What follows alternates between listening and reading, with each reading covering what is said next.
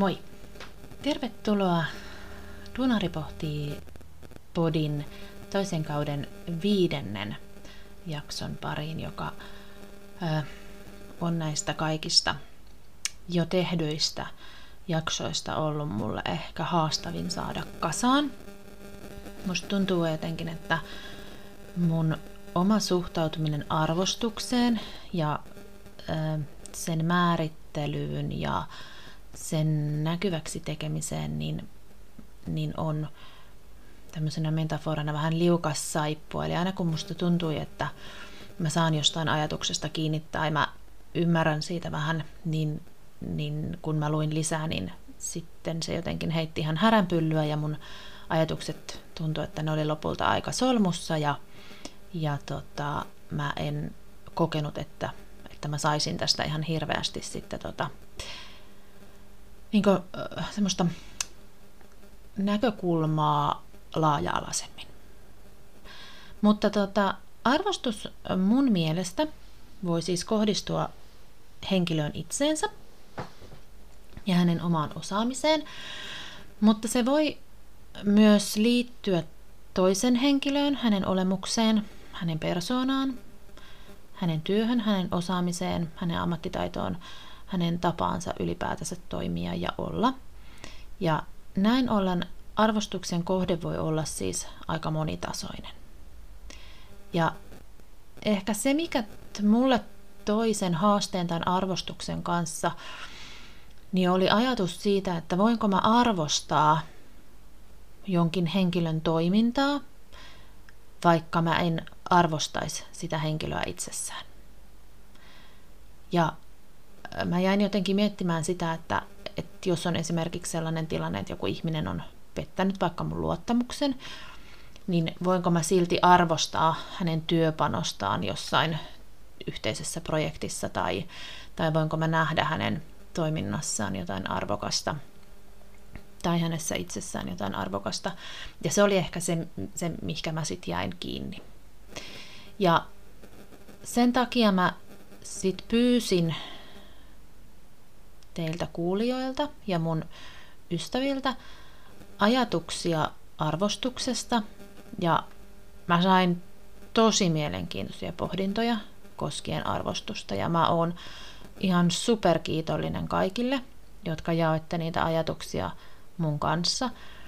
Ja musta oli loppupelissä aika ihana huomata, että, että en mä ihan yksin sitten näiden mun pohdintojen kanssa ollutkaan, että siellä oli tosi paljon samansuuntaisia ajatuksia, mitä te sitten jaoitte mulle. Joten kiitos ihan tuhannesti niistä.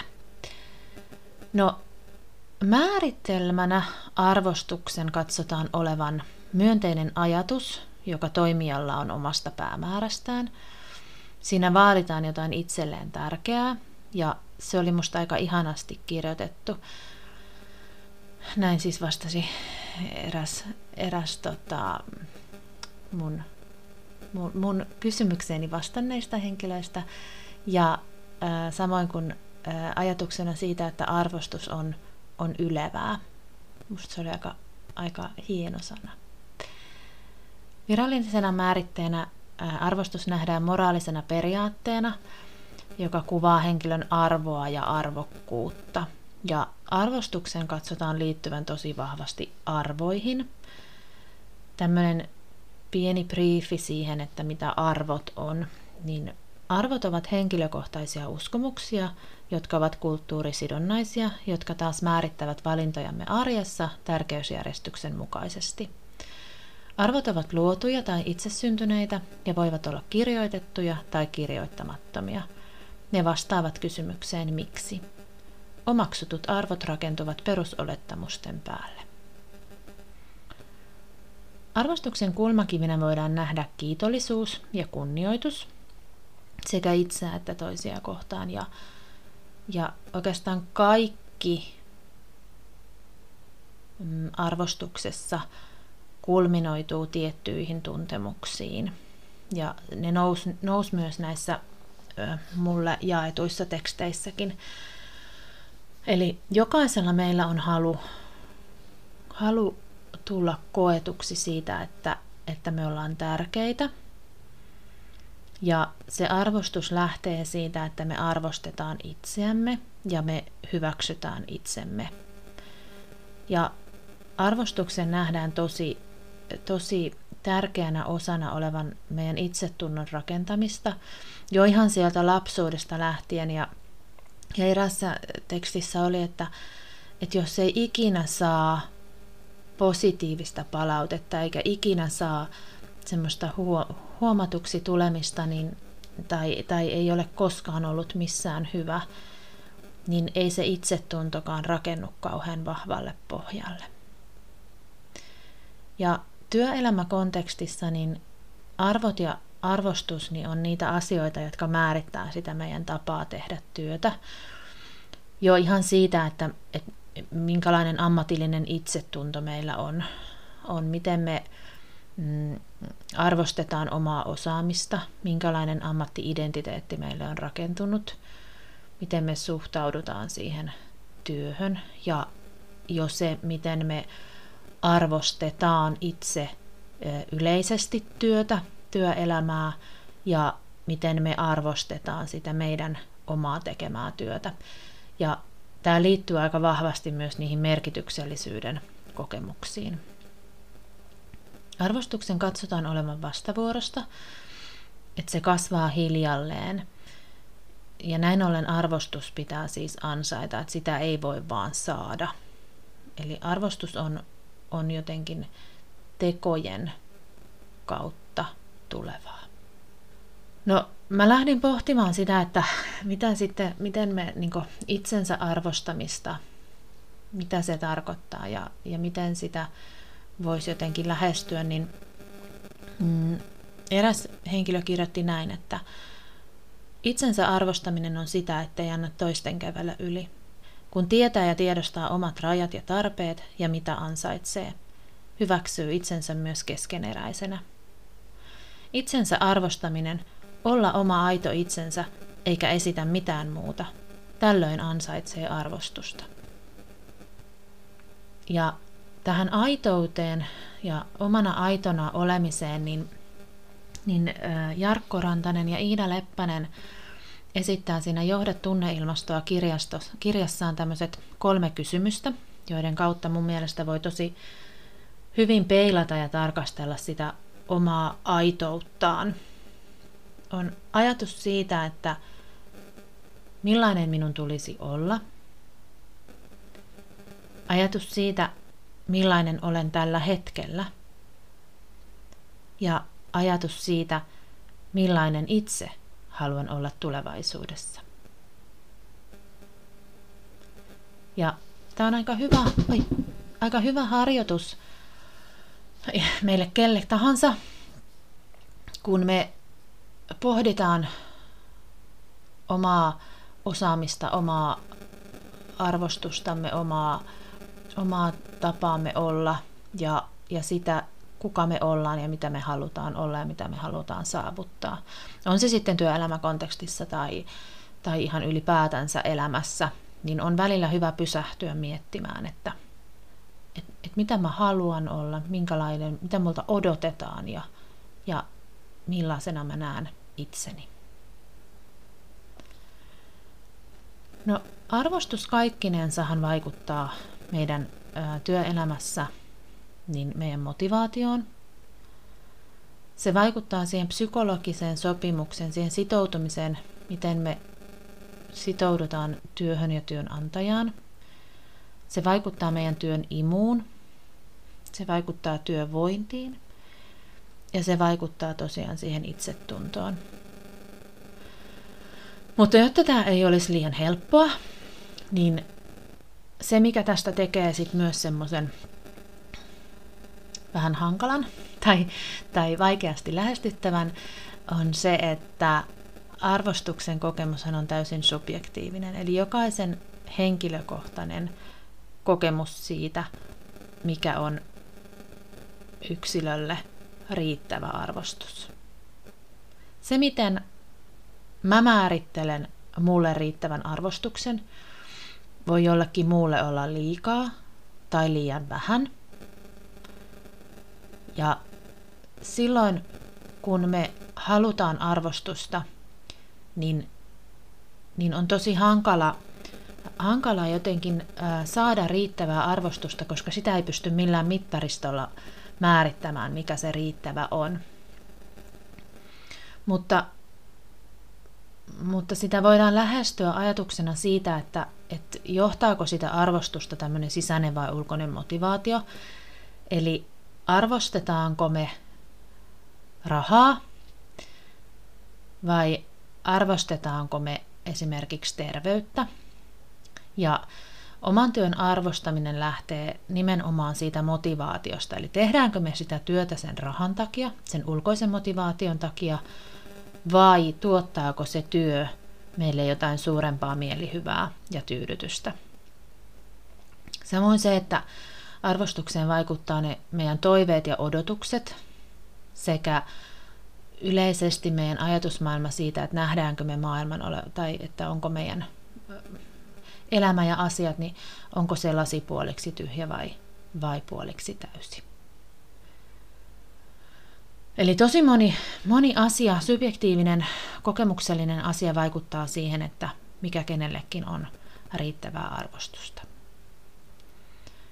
No, kuten mä oon aikaisemmissakin jaksoissa, niin mä mielelläni haluaisin antaa jotain vinkkivitosia, millä me voidaan sitten lähteä sitä niin kuin, näitä te- teemoja ja tematiikkaa äh, harjoittamaan ja, ja tota, tuomaan sinne työelämään jotenkin näkyvämmäksi, niin, niin mä ajattelin se, että äh, miten me voitaisiin osoittaa tai millä keinoilla me osoitetaan toiselle sitä arvostusta. Ja niin kuin tuossa aikaisemminkin sanoin, niin arvostus välittyy niiden tekojen kautta. Ihan yksinkertaisimmillaan niin se, että sä innostat toista henkilöä, sä rohkaiset sitä, sä luot luottamusta sun ympärille. Ihmisillä on turvallinen olla, olo olla sun lähellä, ne tietää, että suhun voi luottaa niin sanallisesti kuin tekojen kautta. Se, että sä puhut toisista ihmisistä arvostavaan sävyyn silloinkin, kun he ei ole paikalla, eli nykyään käytetään tämmöistä hyvän juoroilta, mikä se on, puhu hyvää selän takana. Musta se on, mä en pidä siitä, siitä lauseparesta, musta se edelleen antaa sitten myös sen mahdollisuuden, että no, puhu pahaa selän takana, et puhu, puhu hyvää selän takana. Ikinä, on se, on se sitten hyvä tai paha, niin ei pitäisi puhua toisen selän takana, pitäisi pystyä puhumaan ne asiat kasvokkain. Mutta se, että silloin kun henkilö ei itse ole paikalla, niin me puhuttaisiin siitä henkilöstä silloinkin arvostavaan sävyyn. Ja se, että, että me annetaan tunnustusta silloin, kun sille on aihetta. Ja Tästä esimerkkinä oli, oli tässä taannoin erässä keskustelussa, niin, niin, niin mm, oli työntekijä, joka ö, on ollut aika vähän aikaa tietyssä työpaikassa ja, ja tota, ö, hänelle vaihtui uudet työtehtävät ja hän oli ollut siinä työtehtävissään ö, muutaman viikon. Ja sitten ö, paikalle sattui, mä satuin olemaan siinä, siinä tota, käymässä siinä tilanteessa ja tota, ö, tulee kolmas työntekijä, joka ö, sanoo mulle, että, että tämä uusi työntekijä on ihan valtavan reipas – että et vitsit, että, että, tota, että kylläpä toi tyyppi on tosi reipas. Ja, ja mä totesin siihen, että näinhän se on. Että hän on, hän on oikeasti reipas, hän on pätevä, hän on ystävällinen, nopeasti oppiva. Että hän, hän on niinku oikeasti tosi hyvä työntekijä. Ja innostunut ja innokas ja tosi motivoitunut ja, ja selkeästi hyvin sitoutunut siihen työhönsä. Ja ja tota, tämän keskustelun jälkeen niin tämä kolmas henkilö siis poistui tästä. Tämä oli tämmöinen ohimennen nopea keskustelu. Ja tota, mä jatkoin sitten hetken päästä omia hommiani siinä, mitä olinkaan tekemässä. Ja tota, yhtäkkiä mulle tuli mieleen, että niin, että, että eihän tämä kyseinen henkilö, josta me puhuttiin ja jota me kehuttiin keskenämme, niin, niin eihän hän tiedä, että, että hänestä oltiin puhuttu ja, ja häntä oli kehuttu ja, ja että hän sai niin hyvää palautetta. Ja siis, siis musta oli, mä jotenkin niin kuin, äh, äh, jotenkin jäin sitten taas niin kelaamaan sitä, että no, no miksi tämä kolmas henkilö ei niin voinut, että miksi hän ei niin kertoi sen mulle, että miksi hän ei voinut niin suoraan sanoa tälle uudelle työntekijälle sitä, sitä palautetta, että hei vitsi, että et, ootpa reipas. Ja sitten musta tuntuu jotenkin kauhean kurjalta, että, että kun tämä henkilö ei nyt niin saa sitä palautetta. Ja sitten kun tuli seuraavan kerran semmoinen tilanne, että mä näin tämän kyseisen uuden työntekijän, niin mä kävin sitten, sanoin, että hei kuule, että tota, oli sellainen hetki tässä, että, että sua kehuttiin mulle, että, että oli tosi kiva kuulla, että sua kehuttiin, kehuttiin tosi reippaaksi ja, ja tota, vastasin siihen, että näin oot kyllä ja, ja että kanssa on tosi mukava tehdä töitä. Niin tämä henkilö meni tosi hämilleen siitä tilanteesta. Hän, hän jotenkin, niin kuin, hän selkeästi se osui hänelle johonkin tosi syvälle. Ja hän herkistyi siinä tilanteessa ja hän katsoi mua suoraan silmiin ja sanoi, sanoi vaan, että, että kiitos. Ja mä olin itse sitten myös herkistyin siinä tilanteessa, koska musta oli jotenkin valtavan ihanaa se, että, että hän sai sen palautteen ja sen, sen ö, kiitoksen, mikä hänelle kuuluu ja sen kannustuksen.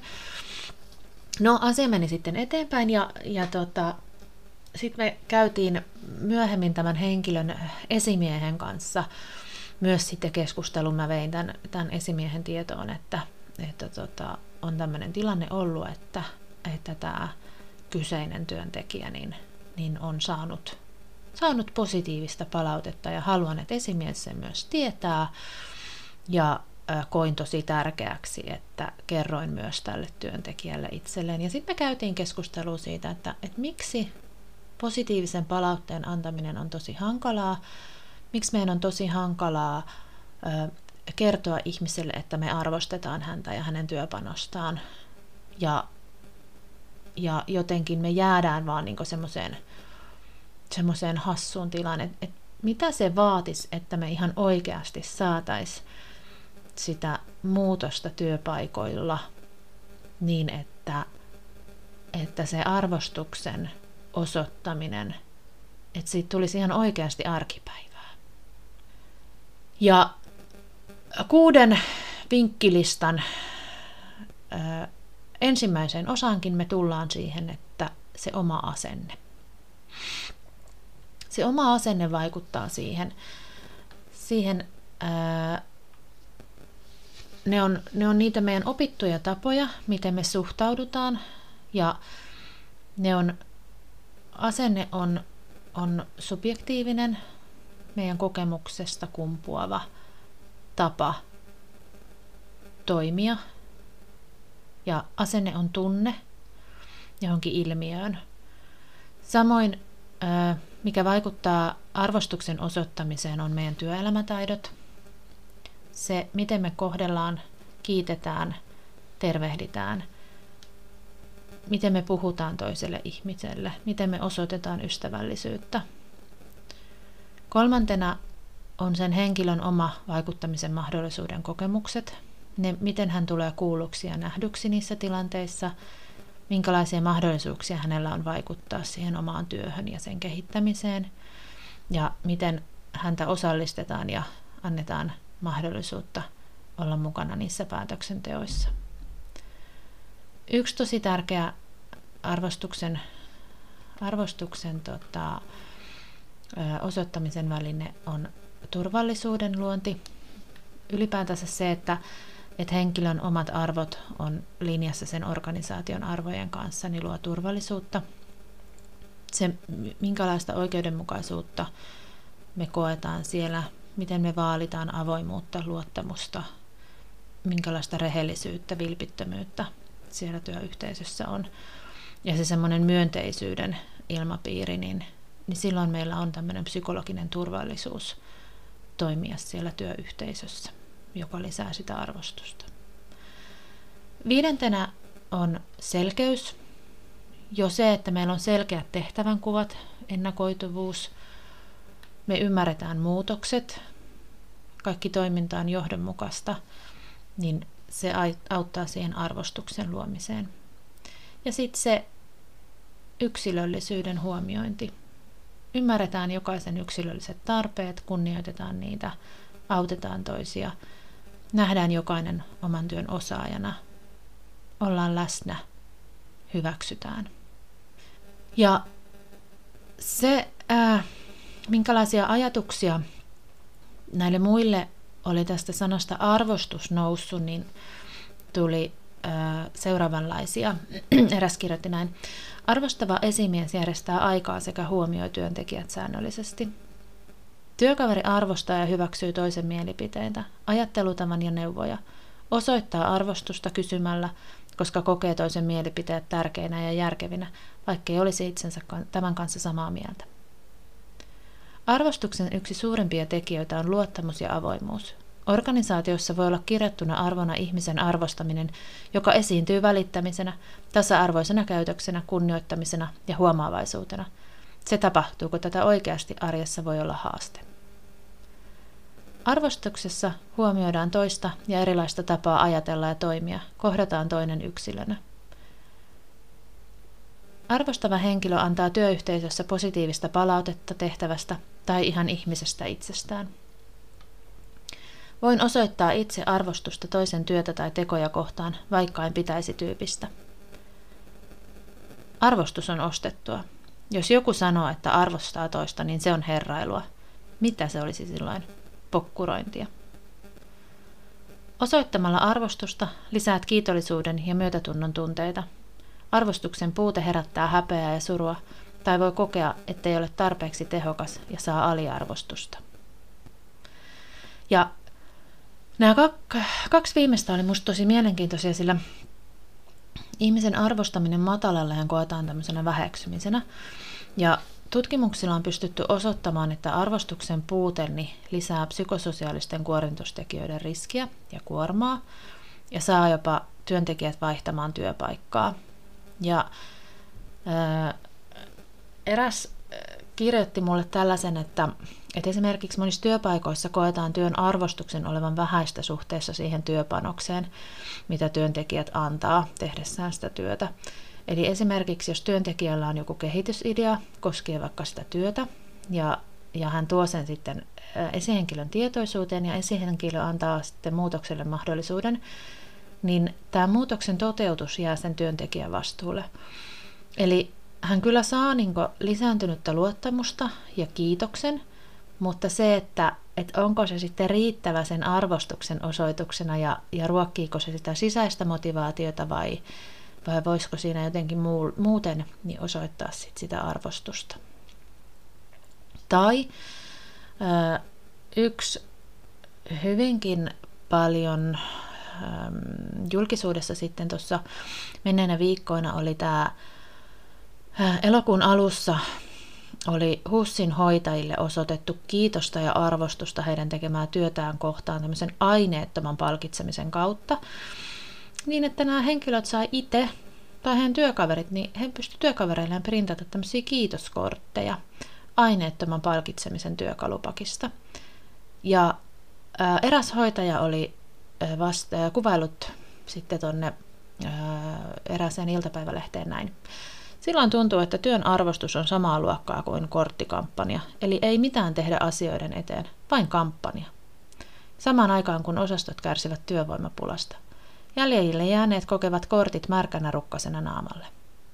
Kuvitteleeko Hussin johto, että valmiiksi printatuilla esikoulun kiitoskorteilla kuitataan se, että hoitajat tekevät ylityötä, venyvät oman jaksamisensa kustannuksella ja uhraavat kaikkensa työlle ilman todellista tunnustusta – Oikeana kiitoksena olisi esimerkiksi työolojen kuntoon saaminen ja työhyvinvointiin panostaminen. Ja tämän Iltasanom, äh, iltapäivälehden uutisen mukaan niin HUSin tavoitteena on ollut kehittää arvostuksen kulttuuria, jossa palautetta ja kiitoksia annetaan myös työkavereiden kesken sekä työntekijöiltä esihenkilöille. Ja he vastaavat tai jatkavat näin. Luemme tähän avuksi työkalupakin. Sen käyttäminen yksikössä on toki vapaaehtoista, mutta haastaisin kaikkia hoitotyön työyhteisöjämme keskustelemaan siitä, millainen arvostuksen kulttuuri yksikössä on ja miten sitä voisi parantaa.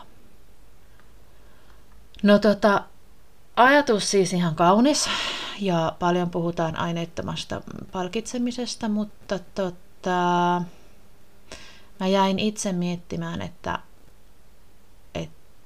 tässä ajassa, tässä hetkessä, mitä hoitotyön maailma on, niin olisiko ehkä tämä työkalupakki niin voitu lanseerata jotenkin toisin? Olisiko se vaatinut vähän erilaisen ajan ja, ja tilan? Tai, tai olisiko se, oliko se sitten ehkä ihan kuitenkaan niin tämän arvostuksen kannalta niin se, se oikea, oikea tapa osoittaa sitä arvostusta hoitajia kohtaan. En, en tiedä, en ole tässä asiantuntijaryhmässä ollut, joka tämän loistavan työkalupakin oli, olivat nyt sitten työryhmänä lanseeranneet ja kehittäneet. Mutta herätti kyllä, osui silmän ja herätti kyllä ajatuksia. Sattui jotenkin sopivasti tähän, tähän tämän mun nauhoituksen kanssa, että tota, se, se on tosi hankalaa, se arvostuksen osoittaminen ja, ja se, että miten sitä arvostusta osoitetaan niin, ettei siitä oikeasti tule tuommoinen fiilis, että se on, on vähän niin kuin märkä päin naamaa. Ja tota, tähän ehkä liittyen, niin tuossa Anneli Lappaviran gradussa niin on ollut ajatuksena semmoinen, että työn arvostus oikein annettuna lisää työtyytyväisyyttä sekä yleistä tyytyväisyyttä, joka taas lisää sitoutumista ja vähentää tämmöistä emotionaalista väsymystä ja lisää positiivisuutta työyhteisössä. Positiivinen työyhteisö taas tukee työntekijöiden arvostusta ja tuloksena on entistä paremmat työtulokset ja tyytyväiset asiakkaat, sillä hyvinvointi heijastuu asiakaskokemuksiin, varsinkin työskennellessä asiakasrajapinnassa. Eli arvostus on vähän tämmöinen pyyrä, joka pyörii ja, ja pyöriessään äh, niin kuin, tuottaa lisäarvoa ja lisäarvostusta. Se, että osuuko toi Hussin arvostuksen osoitus ihan tällä lailla pyörivänä pyöränä, niin tota, mä luulen, että siinä ehkä voisi olla, olla vähän jotain tekemistä jossain muualla rakenteissa kuin kuin tota, tämän aineettoman palkitsemisen kautta. Että ensin ehkä pitää olla ne rakenteet ja, ja ne, ne tota, mistä puhuttiinkin, se työn selkeys ja, ja muut kunnossa, ennen kuin voidaan sitten tämmöisiä aineettoman palkitsemisen kautta sitä arvostusta osoittaa. No, taas vanhaan tuttuun tapaan. Miten me voidaan sitten harjoitella niitä tässä tilanteessa esimerkiksi arvostuksen osoittamista. Niin ihan ensimmäiseksi se, että mietitään, mitä me siinä toisessa arvostetaan ja tehdään se arvostus näkyväksi. Eli huomaa hyvä.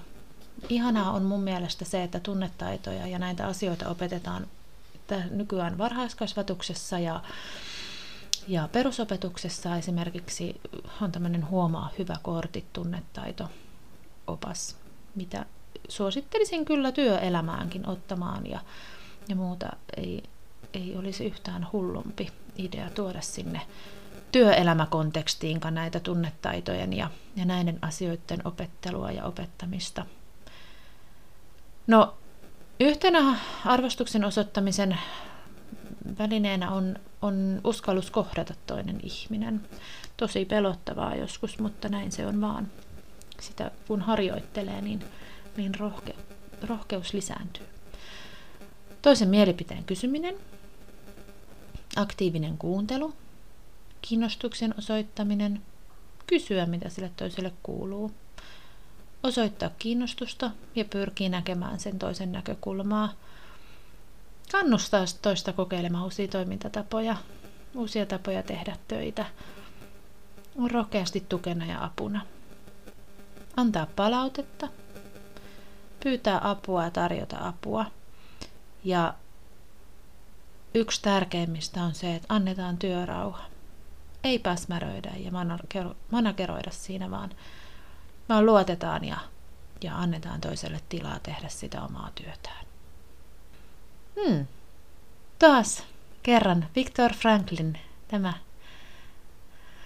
elämääni vaikuttanut, vaikuttanut hyvinkin vahvasti oleva viisas mies on sanonut näin.